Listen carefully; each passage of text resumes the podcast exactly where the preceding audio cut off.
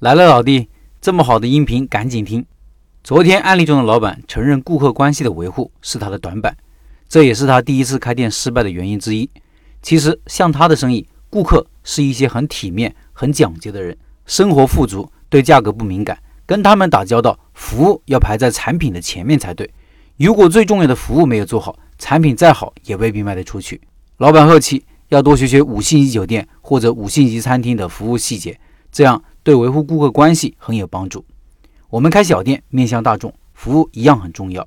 服务甚至可以形成自己的核心竞争力，因为产品是不缺的，而老板的个性、细心的服务、懂顾客的店铺是稀缺的。一个店能否持续稳定的运营，就看老顾客的比例，而老顾客的维护不仅仅靠产品，也靠服务。下面就分享一下七月三号即将上线的饺子店老板的心得，写的很浅显易懂，很实用，很接地气。老板说。老陈讲过，微信是很好的推广软件，让顾客加微信可以留住一部分老顾客，增加粘性。我们的微信好友和群粉丝都不是搞活动加来的。大家知道我媳妇是东北人，东北人讲话是很有意思的，他能带遍身边的人跟着学。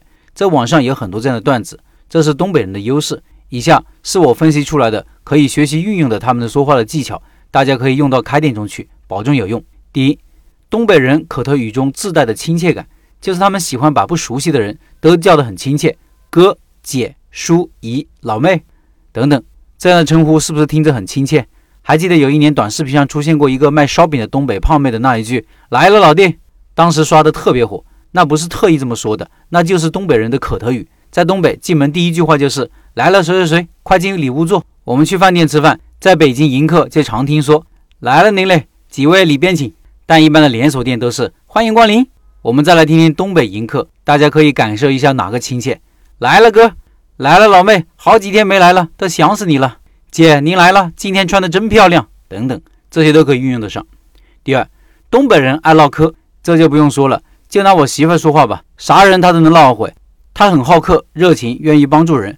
我们店里有几个顾客都是路边客，她帮助了别人，别人后来就来我们店里吃东西，还说我媳妇很热情。就是从我们店门口路过的人有什么需要，他都会热情的帮助，马上就能唠起来。一聊开心了，彼此就加了微信。没事，我老婆还会和他们互动一下。第三，东北人说话会不自觉的奉承人，比如有个顾客，他觉得刚才逛街那件衣服买贵了，我媳妇就会说，也只有您这身份才花得起这钱，穿您身上才背得起这个价格。要是我还不心疼死，既认同了衣服买贵了，但是又让对方感觉没有吃亏。我们要学习的就是多说好话，使劲的夸顾客，找到一点能夸顾客的理由就不能放弃。第四，在增加顾客来源上，也可以多加一些本地的大型的群体。我老婆信佛，在信佛的群里也结交了很多朋友，她也在爱心群等等大型群体，偶尔会和他们出去活动，也就多了一些朋友，也可以了解彼此都是做些什么，就这样也增加了很多顾客。顾客在帮你宣传，那可是很好的免费广告哦。我们店的目标顾客都是这个城市收入较高的人群。医院、银行的工作人员、政府公职人员、教师、做生意的小老板，甚至还有开厂的企业家，也可能是我们店定价比同行更高一些吧。但是这些人群里都有我们的朋友，也都是平时爱来吃饺子的。由于我们的热情服务和偶尔微不足道的帮忙，但更重要的是，还是我们店的真材实料。